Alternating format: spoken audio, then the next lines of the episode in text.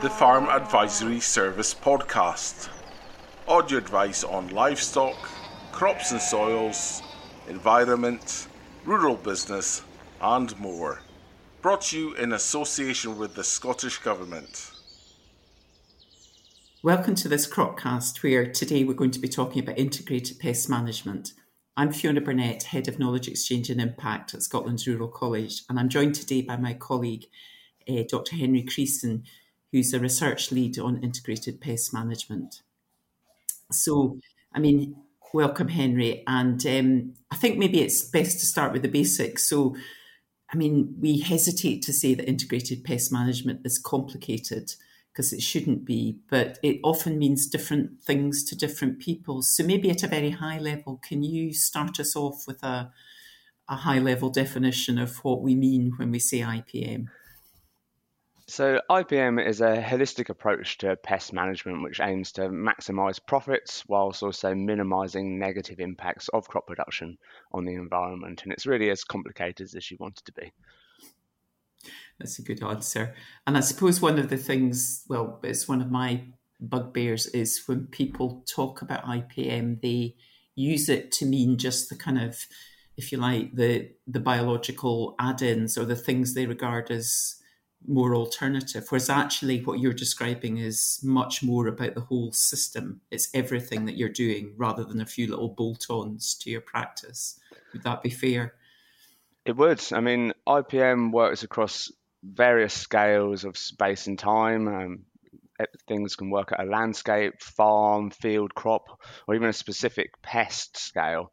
Um, and often, some of the, the key IPM components, such as rotation, we're going to have massive changes to the whole system and also an array of diseases, weeds, and pests like slugs as well. But it's also true that um, the substitution of synthetic pesticides for effective biologicals is also considered an IPM practice, but it's not um, addressing all of the eight main principles of IPM. Yep. And I mean, we can get on to maybe some of the challenges around, you know, um, farming in more integrated ways. But I mean, we could maybe start with the positives and talk about some of the main benefits of, of IPM. So, you know, certainly, you know, I know at the moment the concerns around pesticide removals and resistance is kind of, you know, for me, it's highlighting that there are benefits in, a, you know, a, re- a reduced reliance on pesticides. But I mean, maybe you can describe some of the other benefits that we can look at. Uh, sure. I mean, that's one of the main ones. I mean, we, as you said, there's fewer and fewer active ingredients coming to market, so we're trying to preserve the effective lifespan of the active ingredients we have. And by adopting IPM techniques and anti-resistance um, measures such as mixing modes of action, reducing the frequency of application, we're going to delay the onset of pesticide resistance. So we'll be able to keep using the pesticides we do have for a longer amount of time. But as you alluded to, there are lots of other benefits of IPM if we're um, not specifically uh, tackling those weeds that pose little threat to the crop, or we're only applying broad spectrum insecticides when absolutely necessary and when economic thresholds have been reached, we're going to have a higher number of um, beneficials through habitat plant, uh, um, planting as well as um, not knocking them out through insecticides, um, which could have benefits in terms of crop protection. If we've got more ground beetles to control slugs, ladybirds and rove beetles to control uh, aphids, then potentially we're going to need less insecticides anyway. And, and those beneficials would in turn uh, provide food for bird life to flourish, for example.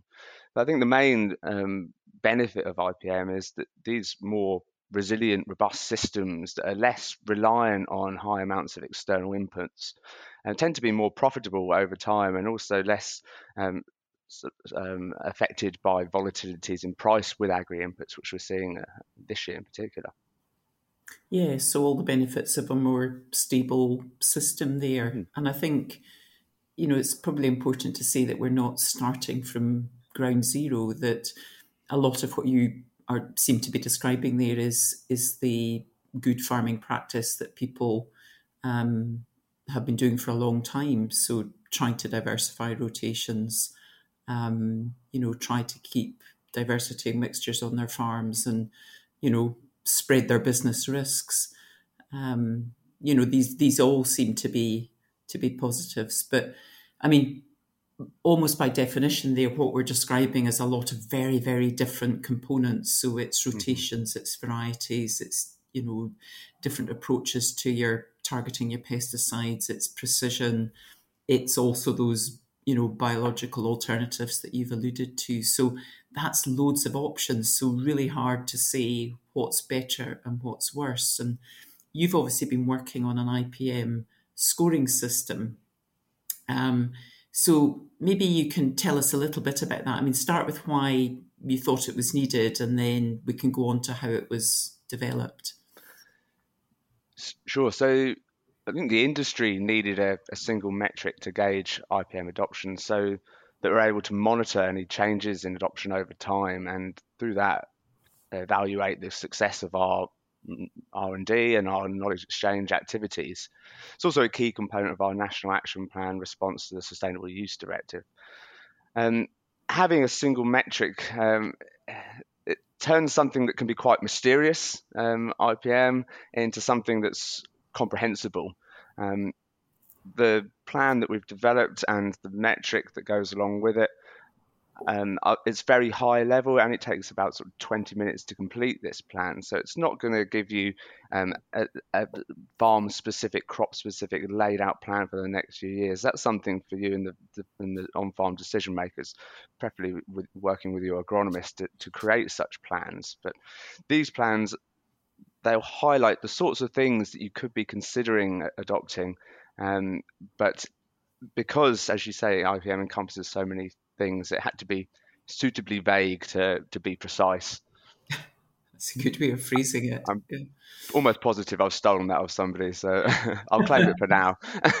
we can add credits later. Yeah. Um, no, I, I really like it because, I mean, otherwise, you know, how do you say that, you know, a longer rotation is better than a fleecy barrier over your turnips. So that way of looking, being able to score your own farm and then just improving on that, I think is is a you know really useful tool for people. Um, you know that worry that you might be locked into a particular rotation because of where you are or what your markets are. But there are other things you can do using that scoring system to improve um, the things that you can change. Sure, and some things are much easier and faster to implement than others. I mean, uh, talking about rotation, this can take a lot of planning. Um, mm. Contracts can be in place, the markets need to be there. What you, how you affect your crop sequence can have all these other changes on pests, but also your soils and that. Um, whereas something as simple as using a, a, decision support system and action thresholds where available to reduce your pesticide inputs is something you could enact now in the in the same season. So there's, as you say, there's a great range there in terms of um, the IPM measures that are available, um, and the key thing to, to, mention is that many people are doing a lot of these the, the more fundamental things already.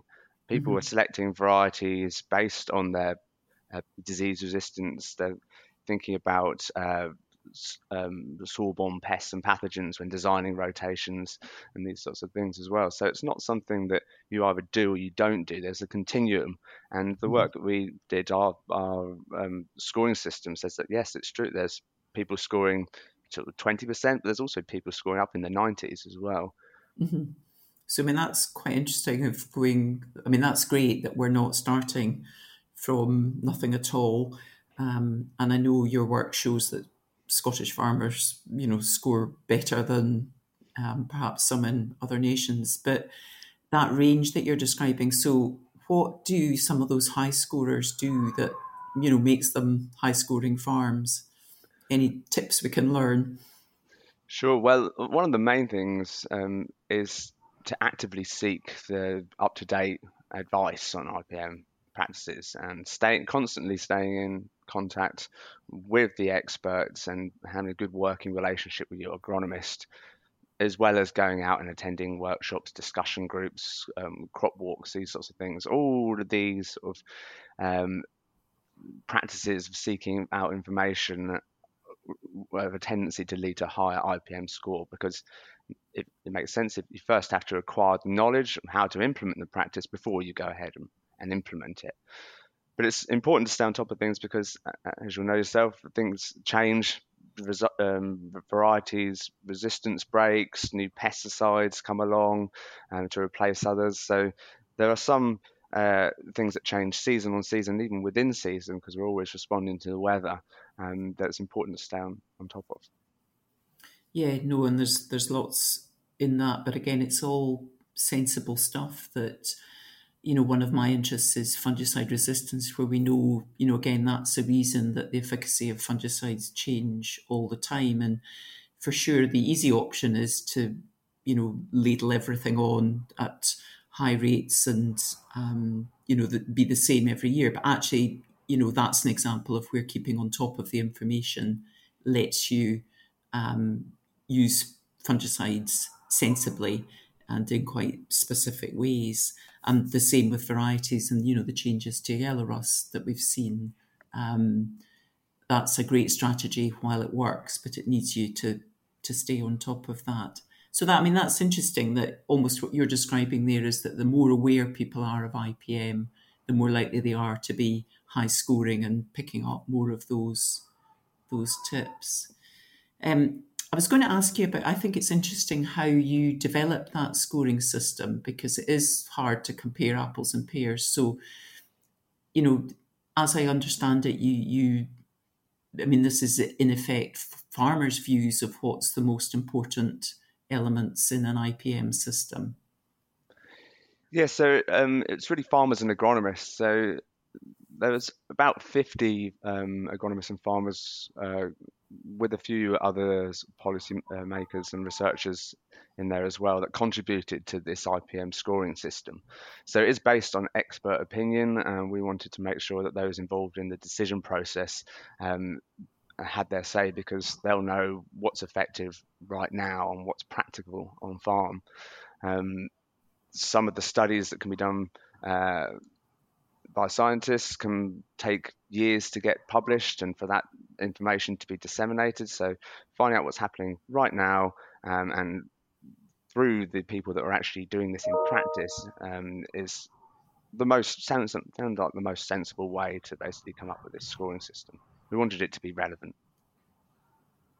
Yeah, you know, and I, I just feel that gives it sort of an integrity that um, this has not been handed down from ivory towers. This is kind of a, a bottom up approach to going actually what works, what's useful, and let's put that together into into a score. Yes, I mean that was some of the, the, failings I think behind some of the um, other attempts that other countries have had to implement a metric. It was two or three scientists sitting in a room deciding what should be done on farm level, and that's um, not the way that we felt it should be done.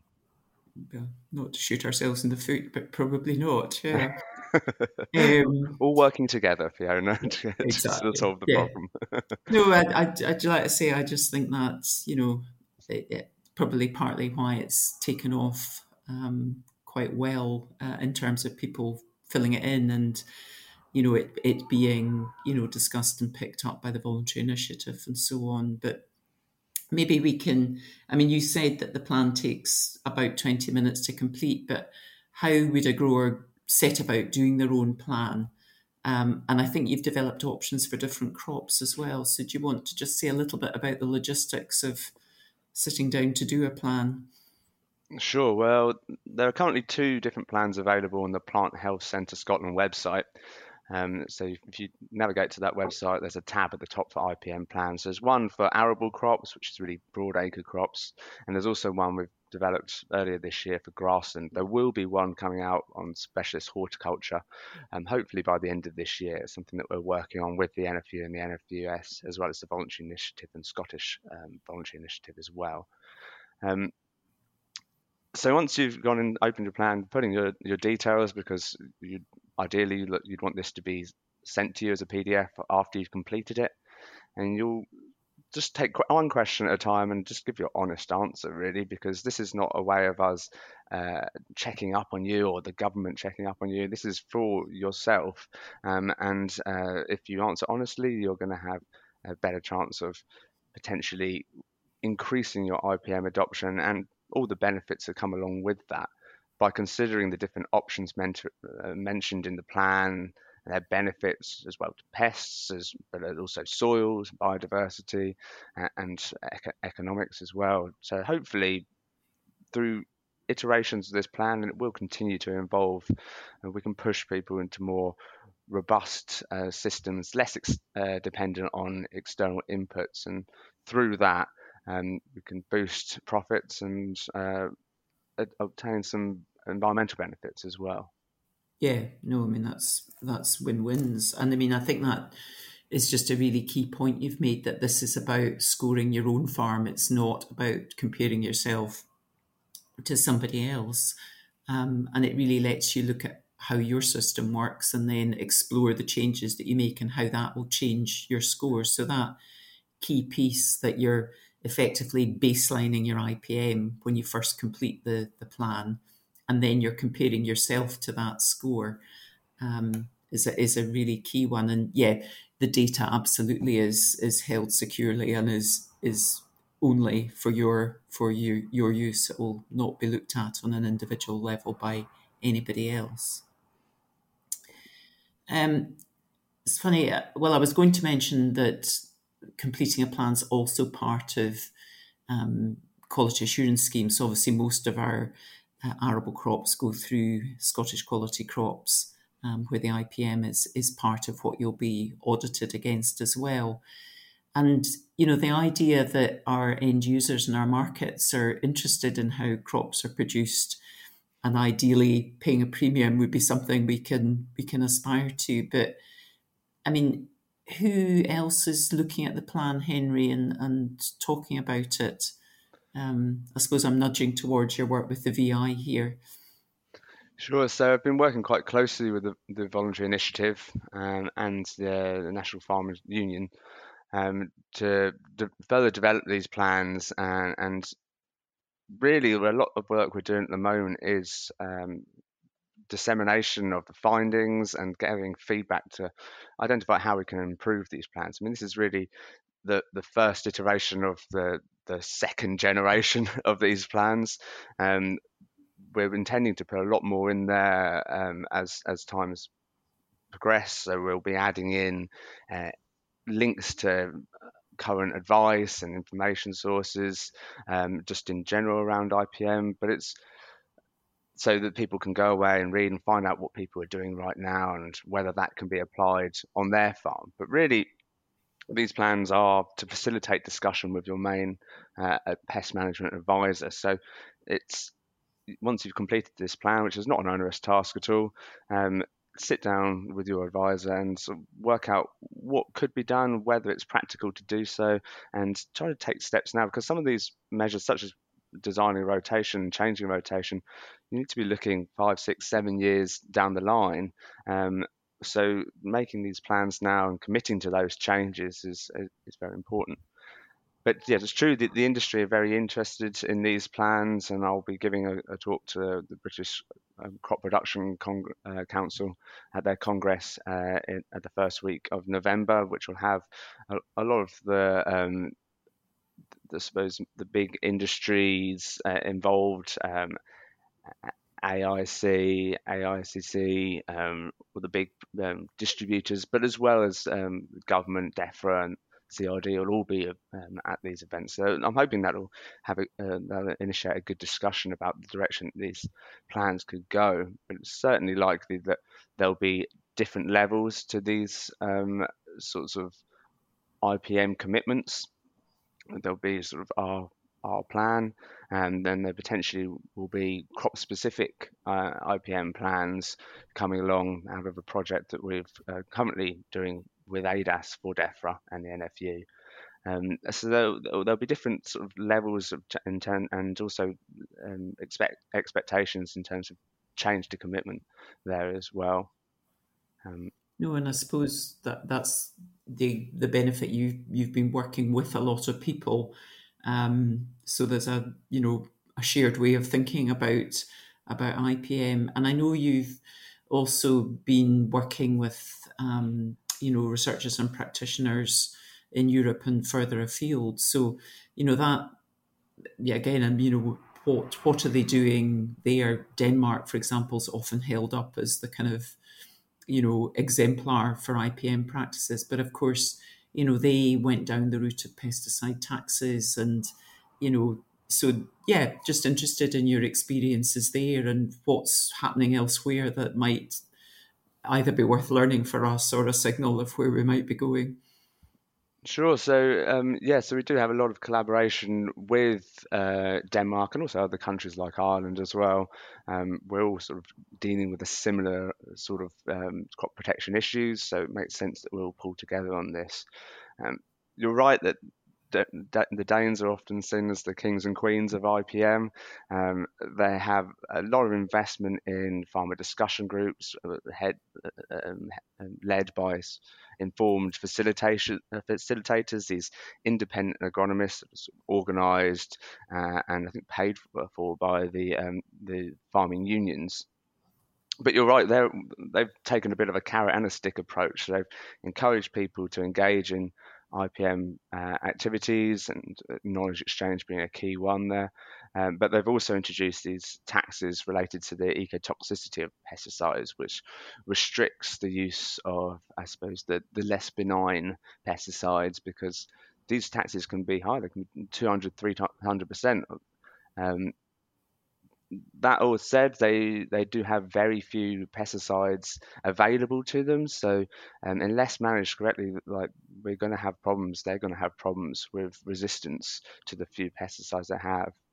Um, and we say that they're yeah they're the exemplars for IPM, but there are other practices that they adopt quite heavily that we don't, such as mechanical weeding. It's very big in Scandinavia, which has all of its um, problems with regards to emissions created from soil disturbance and that, because a lot of them are disturbing the soil. So, yeah, the, the grass is not always greener, well, or not on every aspect of it anyway.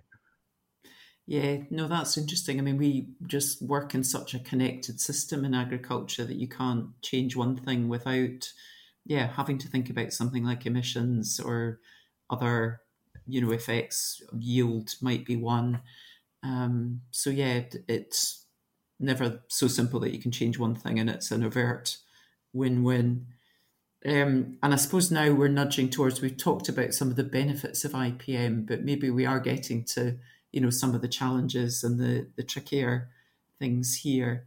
So yeah, I mean, what do you think will be the, the harder things for, for us to adjust to or to pick up um, in terms of moving towards enhanced IPM? Well, one thing we have talked about a bit is rotations, but if you want to diversify your rotation, first you, have got to have crops that are suitable to be grown in your farm, um, and there also needs to be the markets there as well um, to encourage people to start growing more legumes, for example, because quite often in Scotland anyway, there's an inherent risk of growing a lot of legumes, struggling to get them out of the field and on time, and, and that not not affects your rotation, these sorts of things. Um, but it's you're right. There is knowledge gaps, uh, and there's a need for more trials involved, involving multiple management techniques. Historically, there's been a focus on on pesticides and varieties, um, and we do need more R&D on the effectiveness of these pesticide alternatives, these biological elicitors, how they fit into an IPM program. Uh, currently, there are um, a couple of projects underway which literature researchers uh, are highlighting gaps in um, knowledge uh, and hopefully through these DEFRA commissioned AHDB um, projects, those clear and obvious um, gaps can be uh, identified and R&D money can be directed that way to, to try to fill those gaps.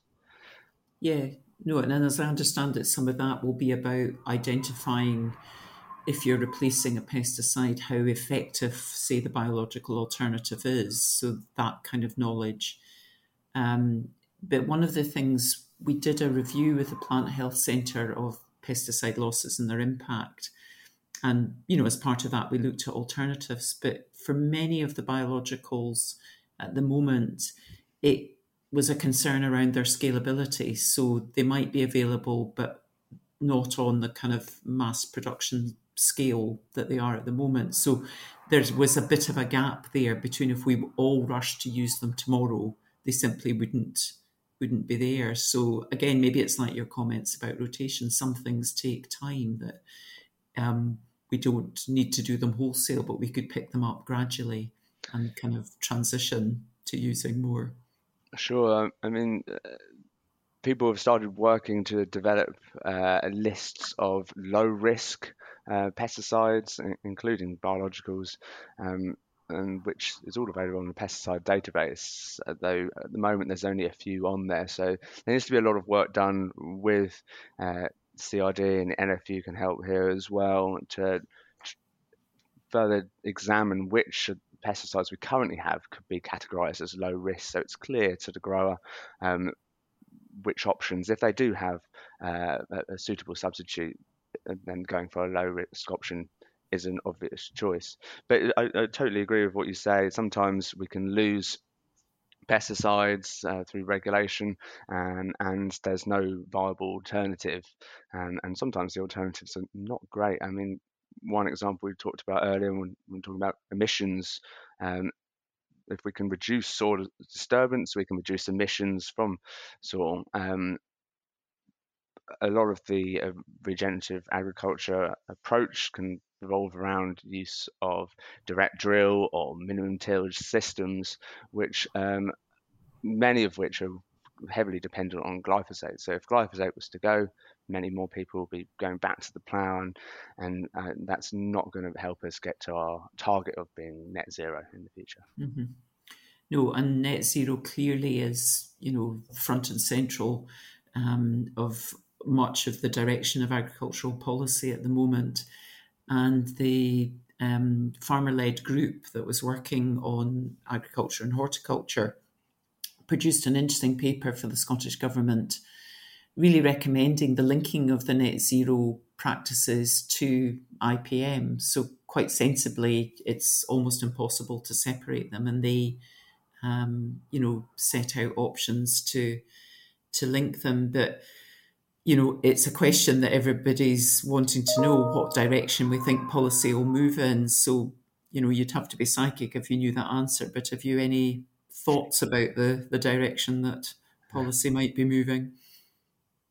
I would think that their policy would be promoting uh, IPM because IPM can lead to efficiencies in crop production. Um, but we do have this careful balancing act to make between maximizing crop production on and making best use of the cropland we have available, um, all against uh, emissions related to the production and application of pesticides and fertilizers as well. So yeah, it's it's a fine act. Um, so I mean, I think that's been a, a good run through um, IPM. There's so many sort of strong features there um, some that we know people are very comfortable with. Um, you know, we've talked about resistant varieties being one, um, rotations, and then some of the, the newer measures or the things that are perhaps wrongly regarded as a bit alternative. Um, any final thoughts or actions that you'd want to leave at the end of this cropcast, Henry? Well, just to say that IPM is a combination of these traditional techniques that many people are doing at the moment, and also these novel techniques, these precision agriculture techniques, um, biologicals, and things like that that are coming in. Um, the key thing I'd like to say is to start thinking about your, your plan now um, and complete uh, the IPM plan on the Plant Health Centre website. Sit down with your main crop protection advisor and, and set out plans for the future because um, this is going to be happening. Um, IPM is going to be encouraged across the board uh, for the various reasons we've talked about, including uh, uh, uh, ensuring business profitability. So, just by making these steps now, you're setting your uh, the way to future-proof your cropping side of your business. Anyway. Thanks, Henry. Um, and we'll be talking about IPM at some of the winter roadshows that will be coming up in January. So, um, coming back to some of these measures, how we can fill in um, plans, and perhaps we'll know a little bit more about policy direction um, in January as well. So, thanks very much, uh, Henry, and thanks to everyone who joined and listened. Uh, and I hope you'll listen to other Cropcasts in this series. Thank you.